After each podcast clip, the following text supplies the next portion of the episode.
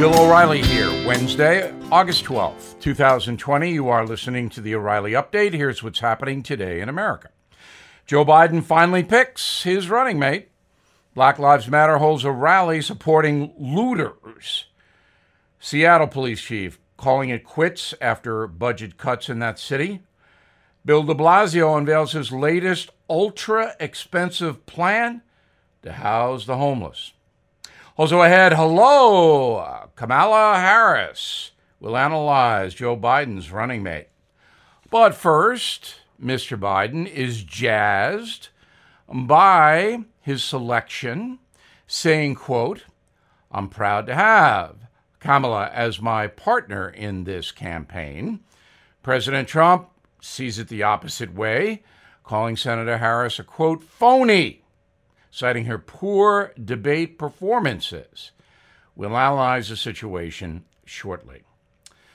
The Black Lives Matter organization holding a rally in Chicago backing looters that destroyed millions of dollars worth of property in the affluent shopping area. One BLM organizer called the riots reparations, saying, quote, I don't care if someone decides to loot a Gucci or a Macy's or a Nike store, that is reparations. Anything they want to take, they can take because these businesses have insurance. Unquote. Very nice. Seattle's top cop quitting after the city council voted to reduce the force by 100 officers. Chief Carmen Best telling reporters she's leaving because of local politicians' lack of respect for law enforcement. The longtime veteran is the first African American to lead a police department in the state of Washington. But she's had enough of incompetent politicians. New York Mayor de Blasio announcing his latest scheme to solve the city's terrible homeless crisis. Folks on the streets will now be placed in hotels, all expenses paid. Critics say the program will bankrupt the Big Apple eventually. Economists predict the plan will cost $2 million every night. And of course, the taxpayers all across the country will pay for that because FEMA, the federal government, is involved. A report from the New York Times says 75% of U.S. adults are now eligible to vote by mail. In a moment, will the real Kamala Harris, please stand up. Right back. As the demand for telemedicine grows, so does the need for connectivity.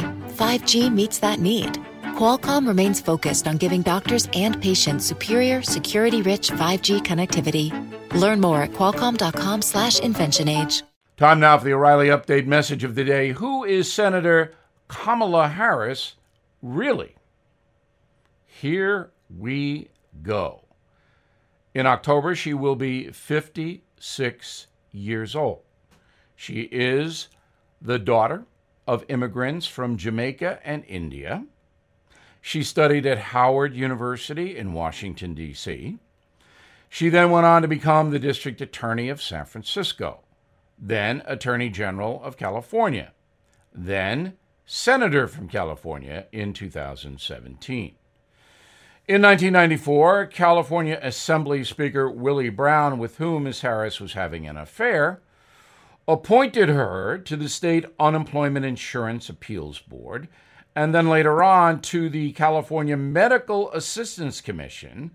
Ms. Harris took a leave of absence from her prosecutor job to serve in those state positions. She famously chided Joe Biden in a debate about his lack of support for busing. You remember that. Ms. Harris was running against Mr. Biden for the Democratic nomination, and she said, quote, there was a little girl in California who was part of the second class to integrate her public schools. And she was bused to school every day, and that little girl was me. And the implication, of course, was that Mr. Biden opposed the little girl, Kamala Harris, and then she went on because of the busing to become very successful. In October 2018, Senator Harris just brutalized Brett Kavanaugh at the hearings of his Supreme Court nomination. You'll remember that. Christine Blasey Ford accused Mr. Kavanaugh, on no evidence at all, of assaulting her. Said Senator Harris during the hearings, quote, when Dr. Christine Blasey Ford came forward with serious and credible allegations of sexual assault, not only was she attacked by Senate Republicans, she was mocked by the President of the United States. The Judge Kavanaugh, that the American people saw before the Judiciary Committee, does not have the character, the temperament, or the judgment to sit on the highest court in our land, unquote. Well, you also may remember that the FBI investigated uh, Justice Kavanaugh exhaustively, found no evidence that he ever did anything to Christine Blasey Ford. A few weeks ago, Kamala Harris said this about Black Lives Matter quote, They're not going to stop before Election Day and they're not going to stop after Election Day. Everyone should take note of that on both levels, that they are not going to let up, and they should not, and we should not. Unquote. So Senator Harris is a supporter of Black Lives Matter. There's no question that the senator is an ardent member of the left. She is a promoter of San Francisco values secularism, amnesty for the undocumented, free health care, no due process, Green New Deal, no or low bail for those arrested, and a variety of other liberal tenets. So that is who Senator Harris is. Will she help Joe Biden? I'm not sure.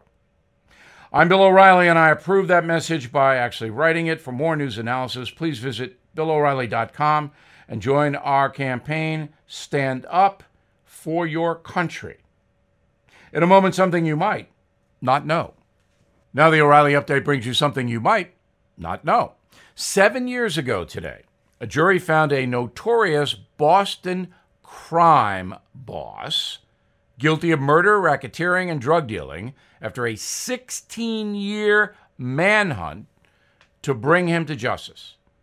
Most Americans had never heard of him, but the suspect was long considered one of the FBI's 10 most wanted. His name, Whitey Bulger. James Joseph Bulger ran the Winter Hill Gang in Boston and suburbs. He ordered two dozen murders while running the state's drug pipeline between Boston and New York City.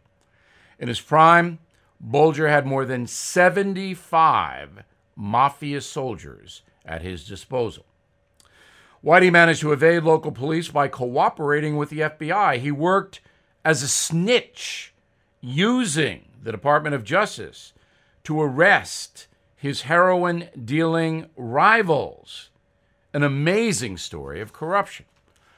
On December 23rd, 1994, Bulger fled Boston after learning he was going to be arrested for a series of homicides.